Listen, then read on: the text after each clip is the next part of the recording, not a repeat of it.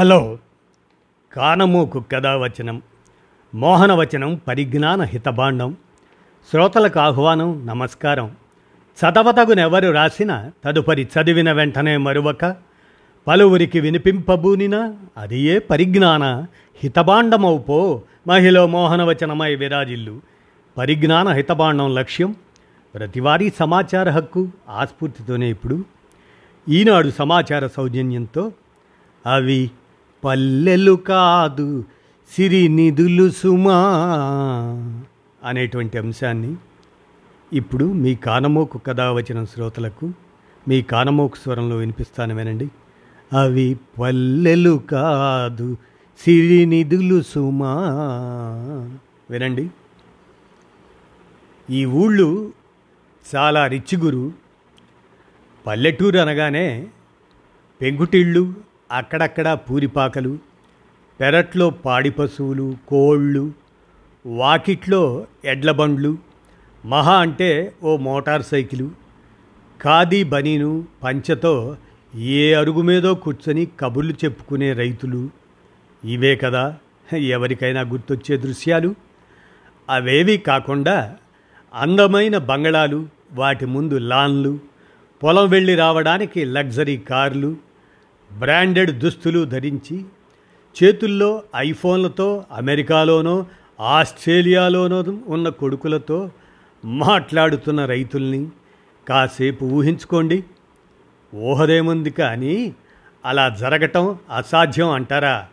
అయితే మీకు ఈ ఊళ్ళ గురించి తెలియదన్నమాటే. వినండి ఈ సూపర్ రిచ్ పల్లెల కథ ఏమిటో మీకు ఇప్పుడు వినిపిస్తాను. ఒకప్పుడు నిజామాబాద్ జిల్లాలోని అంకాపూర్ని ఆదర్శ గ్రామం అనేవారు. ఇప్పుడు మాత్రం ఐఫోన్ గ్రామం అంటున్నారు. అవును ఆ ఊరి వాసుల్లో సగానికి పైగా వాడేది ఆ ఐఫోనేనట. అంతేకాదు ఆ ఊళ్ళో అన్నీ రెండు మూడు అంతస్తుల అందమైన మేడలుంటాయి. ఆ మేడల ముందు ఒకటి రెండు లగ్జరీ కార్లు తప్పనిసరిగా ఉంటాయి. పొలం నుంచి కూరగాయలు గడ్డి లాంటివి కోసి తేవడానికి వాళ్ళు వాడే కార్లు Fortuner Range Rover Mercedes Benz ఏవైనా కావచ్చు. ఎంత కారుంటే మాత్రం అనకండి సొంత పొలంలో పండిన పంటని తీసుకురావడం కన్నా మన కష్టార్జితంతో కొనుక్కున్న కారుకి సార్థకత ఏముంది అని ఎదురు ప్రశ్నిస్తారు వారు. ఒకప్పుడు ఒకే రోజున నూట పది మారుతి కార్లు కొనుక్కున్న చరిత్ర ఆ ఊరుది. కూలీలను కూడా కారులో తీసుకెళ్ళి సాయంత్రం మళ్ళీ తీసుకొచ్చి ఊళ్ళో దించే పెద్ద మనస్సులు అక్కడి రైతులవి. అలాగని వాళ్ళేమీ యాభయో అరవయో ఎకరాలు సాగు చేసే మోతుబరి రైతులు కాదు. పండించేది బంగారం కాదు. మామూలు కూరగాయలు పసుపు మొక్కజొన్న వరి లాంటివి పండించే చిన్న రైతులే అందరూ. మరి ఇంత రిచిగా ఉండటం ఎలా సాధ్యమైంది? అంటే సమిష్టి కృషి అన్నది ఒక్కటే సమాధానం. అంకాపూర్ అభివృద్ధికి పునాది దాదాపు అర్ధ శతాబ్దం క్రితం పడింది. అప్పటి వరకు ఇది అన్ని గ్రామాల్లాగే ఉండేది. జాతీయ విత్తన సంస్థ సహకారంతో అప్పటి రైతులు కొందరు ప్రత్యామ్నాయ పంటలతో ప్రయోగాలు చేశారు. ఈ ప్రయోగాల్లో విజయం సాధించాలంటే ఊరంతా ఒక్క మాట మీద ఉండాలని భావించి గ్రామాభివృద్ధి సంఘాన్ని ఏర్పాటు చేసుకున్నారు.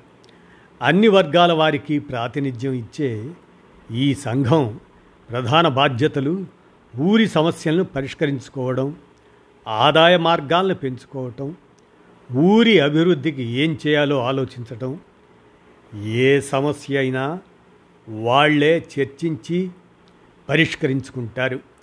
స్వయం కృషినే నమ్ముకున్నారు. ఆధునిక వ్యవసాయ పద్ధతుల్ని అందిపుచ్చుకున్నారు. విత్తన ఉత్పత్తి విత్తన శుద్ధి కేంద్రాల ఏర్పాటు ఇలా వ్యవసాయంతో పాటు వ్యాపారంలోనూ రాణించారు. బ్యాంకులు ఏటీఎంలు వచ్చాయి. ఫిక్స్డ్ డిపాజిట్లు కోట్లలోకి చేరాయి.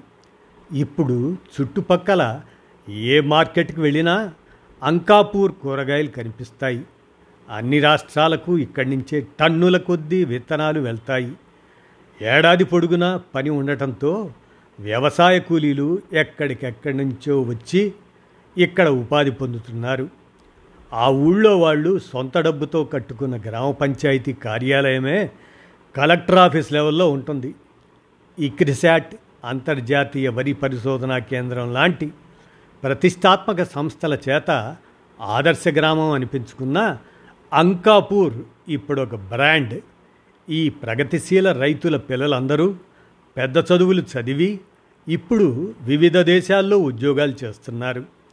ఆయా దేశాల నుంచి డాలర్లు ఇక్కడి బ్యాంకుల్లో జమ అవుతున్నాయి ఒకప్పటి మిద్దె ఇళ్ళు ఇప్పుడు రెండంతస్తుల మేడలు అయ్యాయి ఐఫోన్లు లగ్జరీ కార్లు వాడుకలోకి వచ్చాయి. అలాగని వాళ్ళు పనులేమీ మానుకోలేదు. ఎప్పట్లాగే వ్యవసాయాన్ని కొనసాగిస్తున్నారు. కృషి పట్టుదల అనే తమ వారసత్వ సంపదని మరో తరానికి బదిలీ చేస్తున్నారు. అది అంకాపూర్ గ్రామం. పల్లెటూరే కానీ ఆ ఊళ్ళో ఏ వీధిలో చూసినా ఓ జాతీయ బ్యాంకు శాఖ ఉంటుంది. సాధారణ రైతులుండే గ్రామాల్లో ఆ బ్యాంకుల్లో ఉద్యోగులకు పనేముంటుంది అనుకుంటే పొరపడినట్లే. ఇక్కడ నిత్యం లక్షలు కోట్లలోనే లావాదేవీలు జరుగుతాయి. ఇక డిపాజిట్లు అయితే ఒక్కో బ్యాంకులోను వందల కోట్ల రూపాయలు ఉంటాయి అందుకే ప్రపంచంలోని సంపన్న గ్రామాల్లో అది ఒకటైంది ఏదంటారా? గుజరాత్లోని కచ్ జిల్లాలో దాదాపు డజన్కు పైగా సంపన్న గ్రామాలు ఉన్నాయి.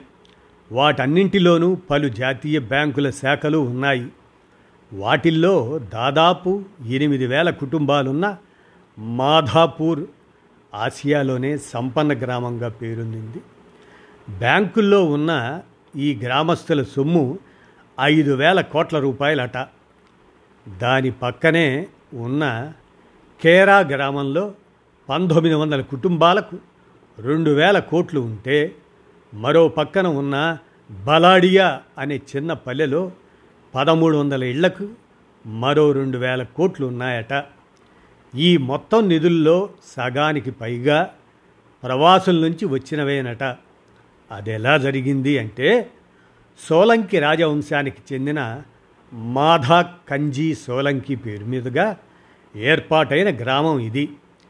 ఆ రాజవంశీయులే వందలేళ్ళ క్రితం ఇక్కడ గుడులు బడులు చెరువులు లాంటి మౌలిక వసతులను ఏర్పాటు చేశారు. మంచి సారవంతమైన నేల కావడంతో మామిడి ఖర్జూరం లాంటి పంటలు బాగా పండుతాయి.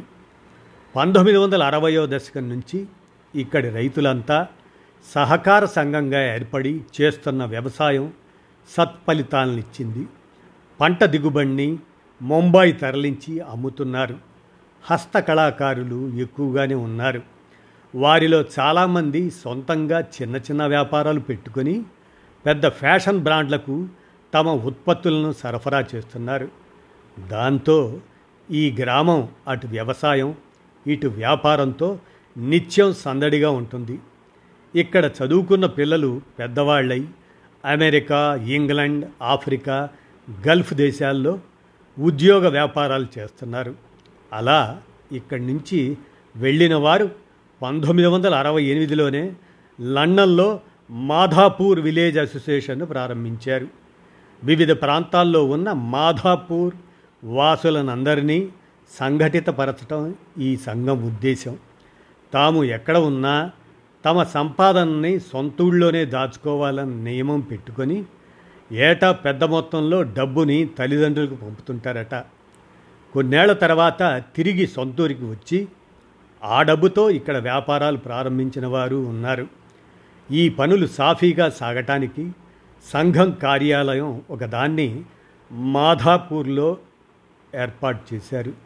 దాంతో గ్రామస్తులందరూ ఇక్కడ తరచూ కలుసుకుంటూ ఉంటారు. ప్రపంచ స్థాయి సౌకర్యాలున్న ఆసుపత్రి ఈ ఊళ్ళో ఉంది. కొత్తగా తవ్విన చెరువులు కట్టిన చెక్డాములు ఇలాంటి వాటి వల్ల ఏడాది పొడవునా మంచినీరు పుష్కలంగా లభిస్తుంది. పేరుకే గ్రామం కానీ ఎక్కడా గ్రామీణ వాతావరణం కనిపించదు. కాంక్రీట్ భవనాలు వాటి ముందు పెద్ద పెద్ద కార్లు ఉంటాయి. ఊరి పెద్దలంతా బ్రాండెడ్ డిజైనర్ వాచీలు పెట్టుకొని కస్టమైజ్డ్ స్మార్ట్ ఫోన్లు పట్టుకొని కూల్గా కాలక్షేపం చేస్తుంటారు. అలాగే ఇంకా ఊళ్ళ నుంచి జిల్లా కేంద్రానికి బస్సులు నడపటం సాధారణం. కాస్త పెద్ద ఊరైతే అక్కడి నుంచి విజయవాడకు హైదరాబాదుకు కూడా బస్సులు నడుస్తుంటాయి.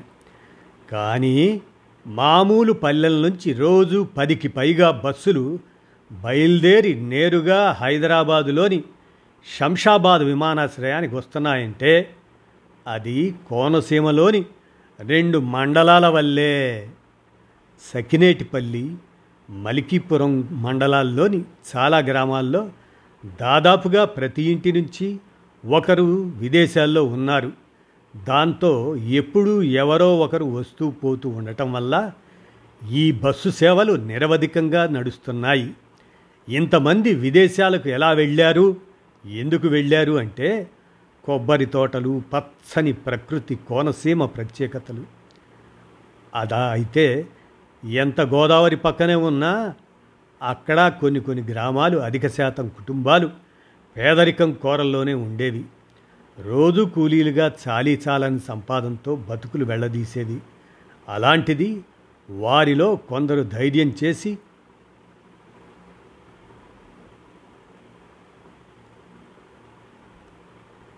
ఉపాధి వెతుక్కుంటూ ఇతర దేశాలకు వెళ్ళడం మొదలుపెట్టారు.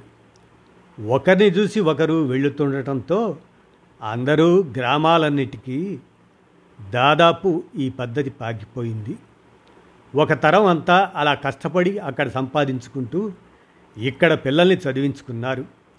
కొందరు రెండో తరం కూడా అదే పని కొనసాగిస్తున్నారు. వీరంతా ఎక్కువగా గల్ఫ్ దేశాలకు వెళ్ళారు. ఇప్పుడిప్పుడు ఇజ్రాయిల్ తదితర దేశాలకు వెళ్తున్నారు. మరో పక్క ఉన్నత వర్గాల వారి పిల్లలేమో చదువులు ఉద్యోగాల నిమిత్తం అమెరికా ఇంగ్లాండ్ లాంటి దేశాలకి వెళ్తున్నారు. అలా ఈ ప్రాంతం ఇతర దేశాల్లోనూ బాగా పేరు తెచ్చుకుంది.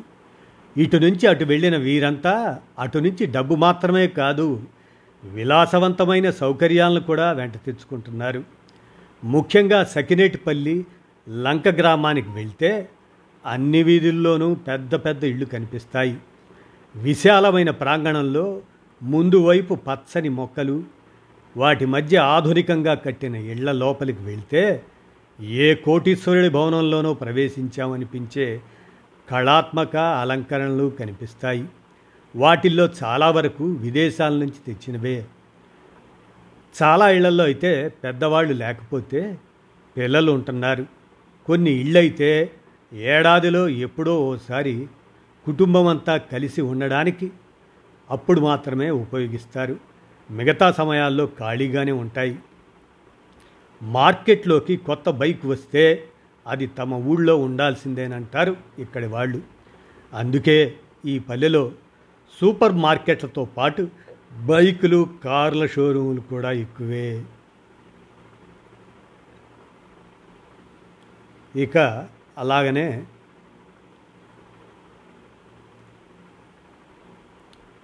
హిమాలయ సానువుల్లో ఉన్న ఆ కొండ ప్రాంతంలో కాలంతో సంబంధం లేకుండా ఎప్పుడు చూసినా తెల్లటి పరదాల మాటను దాక్కుని ఉంటుంది ఒక ఊరు. దాని పేరు మడావగ్. ఇది పల్లెటూరే. చేసేది వ్యవసాయమే. కానీ ఒక్కో కుటుంబం సాలీనా డెబ్భై ఐదు లక్షల రూపాయల ఆదాయం పొందుతూ సరిరారు మాకెవ్వరు అంటూ సంతోషంతో పొంగిపోతుంది.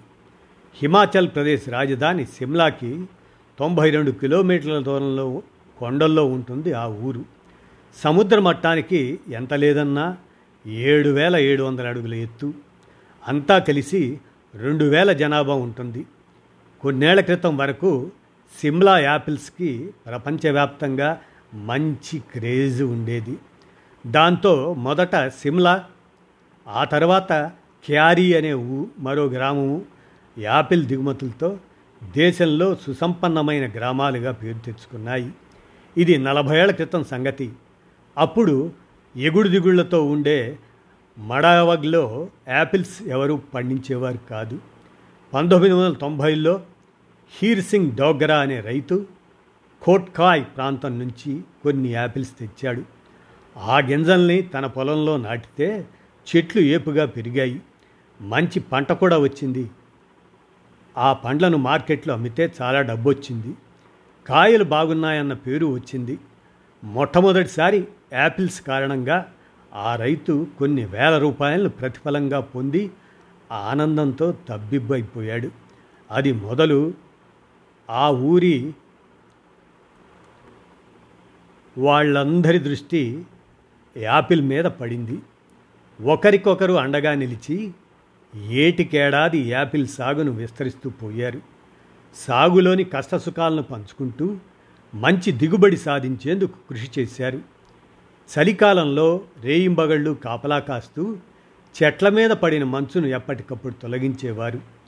ఎండాకాలంలో ఒక్కసారి వడగళ్ళు పడితే చాలు పంట మొత్తం నాశనం అయిపోతుంది అందుకని యాపిల్ తోటల మీద పరదాలు కట్టి కంటిపాపల్లా కాపాడుకుంటున్నారు వారు. ఫలితంగా ఇప్పుడు ఇక్కడ పండే పండ్లు సైజులో పెద్దవిగాను రుచిగాను ఉంటున్నాయి.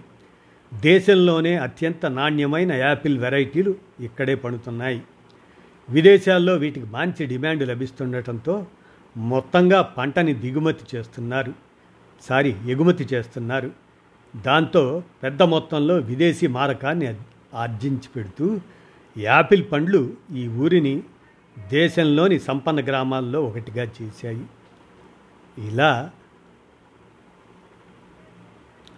పల్లెల తీరు ఉంటే పల్లె అంటే పాడి పంట అనుకుంటాం కానీ ఫ్యాక్టరీలు ఫైవ్ స్టార్ హోటళ్ళు హెలికాప్టర్లు ట్యాక్సీల గురించి ఊహించను కూడా లేం కదా.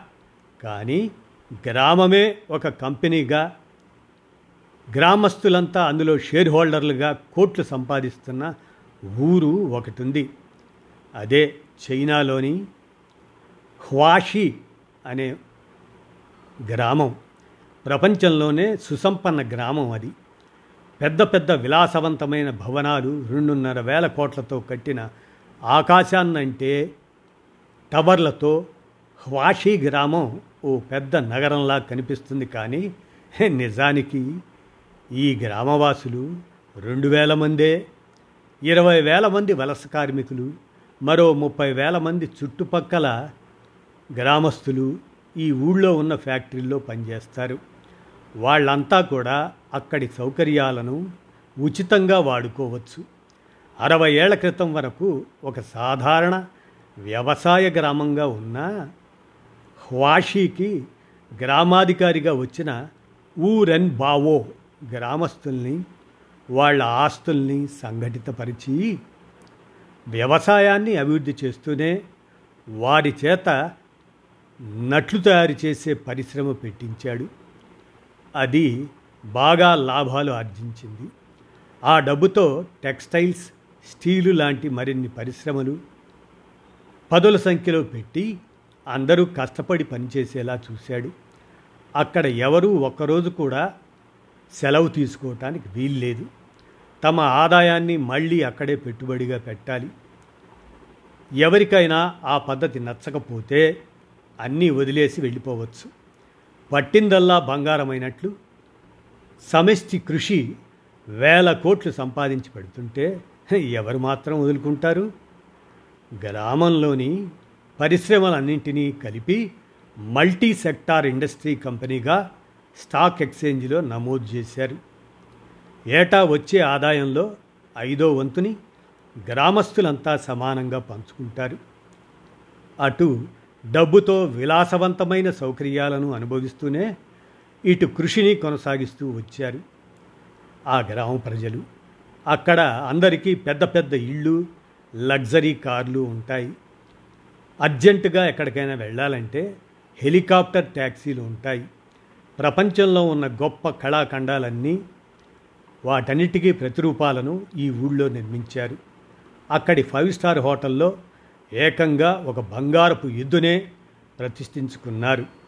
అటు సేంద్రియ వ్యవసాయంతో ఇటు నిరంతరం పనిచేసే ఫ్యాక్టరీలతో సిరి సంపదలకు కేర్ ఆఫ్ అడ్రస్గా కనిపిస్తూ మహానగరాలనే తలదన్నే ఈ సోషలిస్ట్ గ్రామాన్ని చూడ్డానికి ఏటా లక్షలాది సందర్శకులు వస్తుంటారట. అదండి. అవి పల్లెలు కాదు సిరినిధులు సుమా అనే అంశాన్ని ఈనాడు సమాచార సౌజన్యంతో మీ కానమోకు కథావచనం శ్రోతలకు మీ కానమోకు స్వరంలో వినిపించాను. విన్నారుగా? ధన్యవాదాలు.